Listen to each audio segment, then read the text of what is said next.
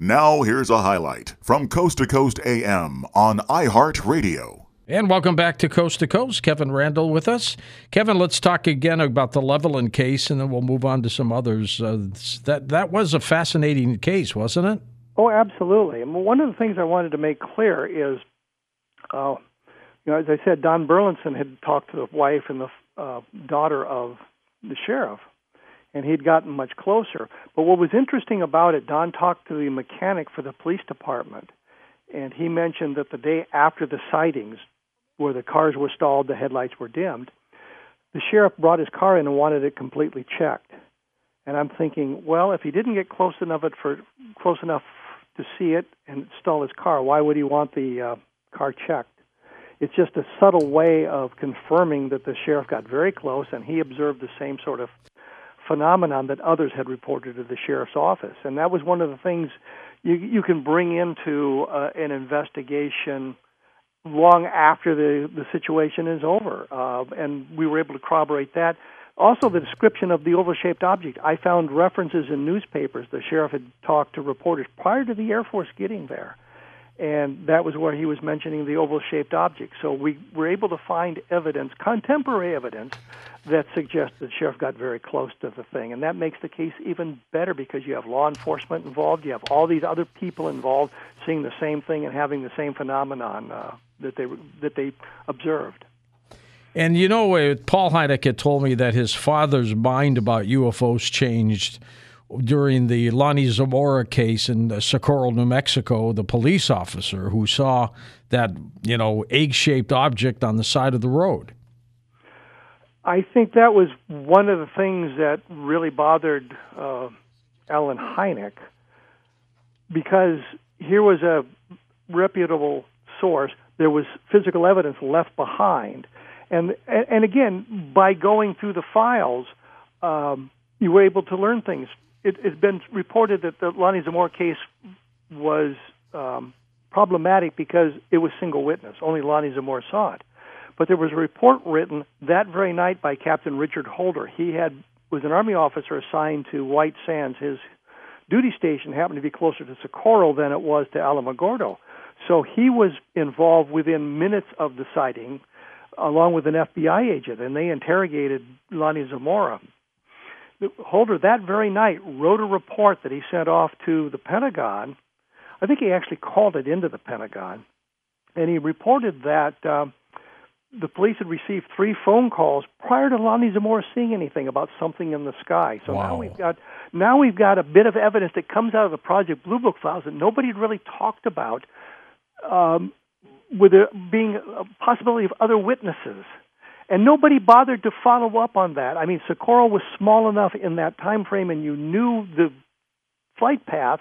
You could have gone and knocked on doors and maybe found those witnesses, because the police didn't bother to write the names down, because you're talking about something bizarre seen in the sky, and nobody cared about it until Lonnie Zamora made his report of the landed craft. So you've got additional witnesses. You've got physical evidence left behind by the object when it left it off. And Hector Quintanilla, who was the Air Force investigator of Project Blue Book, the chief of Project Blue Book at the time, investigated it in depth. He went to New Mexico. He had documentation that he is cleared for any classified projects you have. Tell him what you know, trying to find a solution for what Lonnie Zamora found, and he couldn't do it. And he wrote in his own memoirs that he figured that Lonnie Zamora may have known something more unconsciously that would have explained the case, but he couldn't find it, and he labeled it as unidentified. And so you have a case where the object is seen on the ground, it leaves landing traces, occupants, creatures from inside are seen, and the Air Force labeled it as unidentified, one of, I think, 3 cases in the Project Blue Book files where they see the creatures, and it's labeled as unidentified. Most cases, if you saw or reported that you'd seen alien creatures, well, then it was...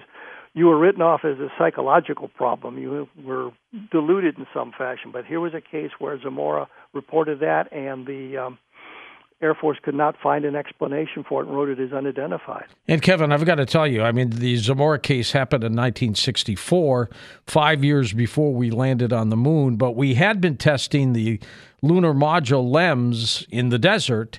And I thought when I heard this story, oh, there are 2 astronauts. They're testing the LEM. And this police officer saw that. I thought that for a while. What would you think?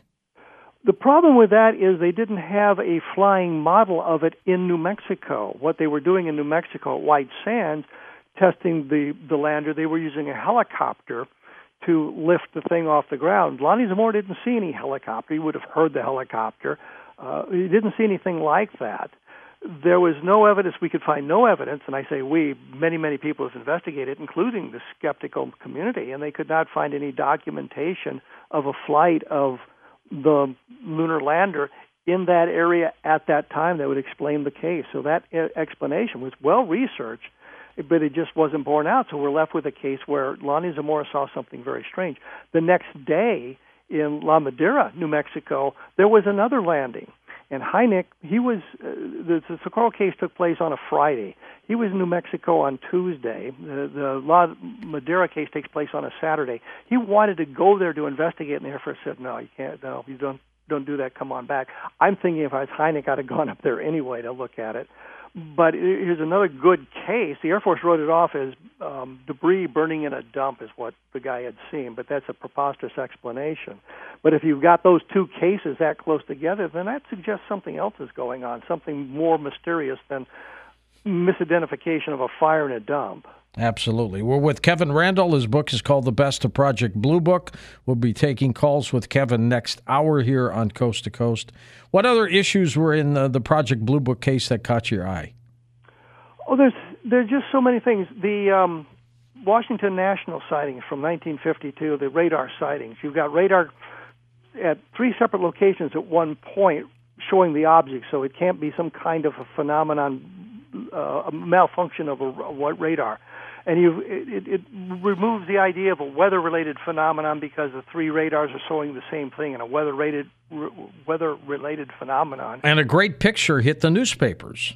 Oh, absolutely. But I was able to talk to two of the guys who were in the radar room on the second night of the sightings, Dewey Fournet and Al Chopp. Al Chopp was the Pentagon spokesman, and Dewey Fournet was the Pentagon liaison to Project Blue Book. And I talked to both of them about that sighting. And neither one knew what was going on. I mean, it was nothing they could explain. They were there. They knew what happened. And I think it was Al Chopp told me, he said, we got really hairy once. And I said, well, what's that about? He said, well, I really can't tell you.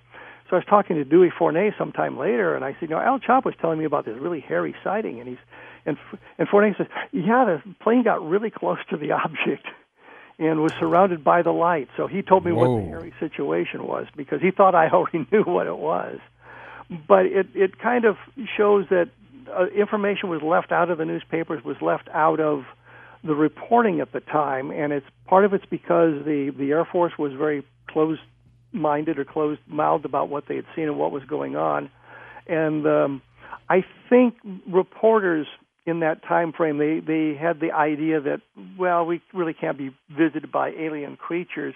And so they were taking an attitude that was, I am too sophisticated to believe in these little green men flying around and flying saucers. And I think that attitude has changed as well as we get the mainstream media now looking at it with a more serious eye in many of the cases. Is the Roswell case dead, or is it still being checked into? It's still being checked into. There's leads to be followed up. The problem we've run into is a lot of people claiming they were involved in it in some fashion who were not, and I think that mainly it's the investigators who are eliminating these people, some of them who are telling very great stories about it, and we learned that they were probably making their stories up. But there's a good solid core of information there. Something clearly fell. Everybody agrees on that. I talked to Colonel Richard Weaver just a couple of weeks ago about that. He is still of the opinion that it might have been the Project Mogul balloons. Even when we look at the documentation that said the flight that they point to, flight number 4 of these array of balloons being launched in New Mexico, didn't fly it. It had been canceled, and yet they say, well, that's the one that caused the fall at Roswell. But I think that we look at it, we have to be very careful with the information that we accept. And we have to make sure we vet the witnesses very carefully, that they're telling us the truth, they were there at the proper time, and their stories sort of corroborate one another. So we've got some problematic witnesses out there. One of the best witnesses, and I think I'm the only one that ever got a chance to talk to him, was Colonel Edwin Easley. He was the provost marshal at Roswell. And the one thing that he made clear to me was he was not supposed to talk about this because he had been advised by the powers to be not to talk about it, not to talk about this thing. But I think he wanted to help, and he would tell me things that related to the Roswell case that didn't violate the oath that he took. For example, he told me that Mac Brazel had been held in the guest house on the base. And he was the owner of the farm where the crash site occurred. He was a ranch manager of where it fell, yes, absolutely. And the other thing that he said, I'd asked him one day, are we following the right path? And he said, what do you mean?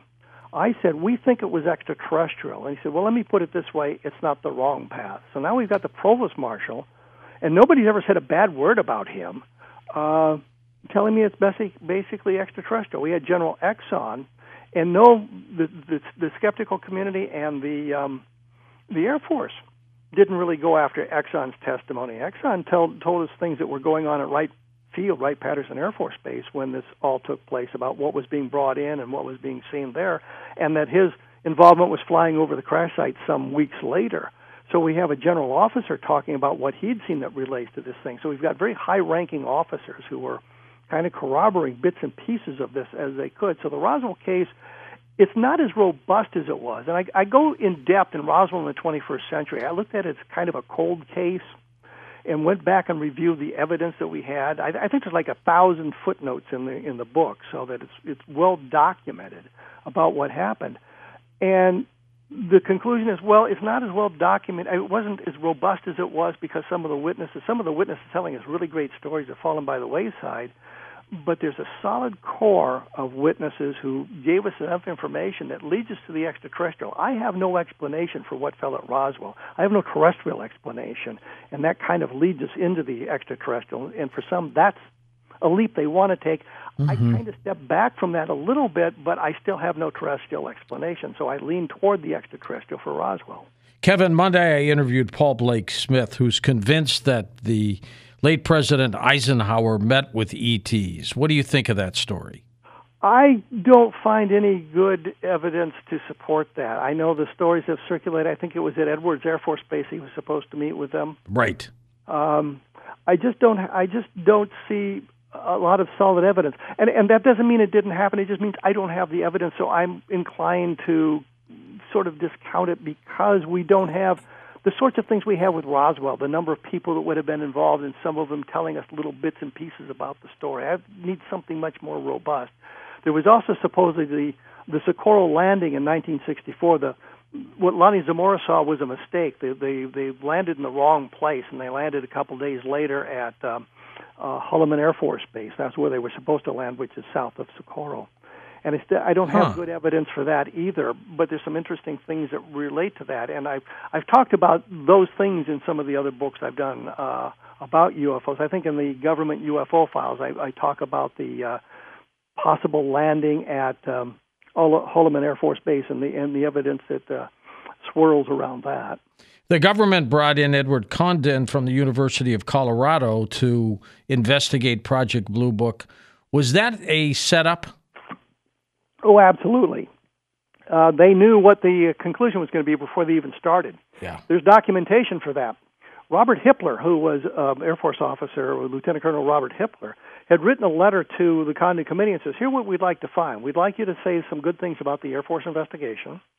We would like you to say that there's nothing really of scientific value that will be derived from investigating UFOs, and we should stop, and that there are no national security implications. And lo and behold, when Condon finished his investigations, that's exactly what he concluded, those same things. We look at the Air Force Project Blue Book files. There's good stuff in the files. It's just misinterpreted. And you have to read between the lines. You have to look for the evidence in the files and look at everything that they've got in the file before you can come to some of the conclusions. But one of the points is one of the staff members had a security clearance, and I don't know whether secret or top secret clearance. But this was at the time the sightings in Belt, Montana, Malmstrom Air Force Base, where it shut down the missile silo. Right, they floated right over them, yep. Yeah, and shut down a whole flight of missiles. And the investigator was there, and he asked the UFO investigating officer, a lieutenant colonel, and I always can't remember whether his name is Chase Lewis or Lewis Chase, but asked him about it, and he said, "I can't tell you. That's national security." So when the Condon Committee tells you that there's no national security implications in it, it's a bald-faced lie, because they were told flat out in this particular instance, we can't talk about certain aspects of it because of the national security implications. That's amazing stuff. Listen to more Coast to Coast AM every weeknight at 1 a.m. Eastern, and go to coasttocoastam.com for more.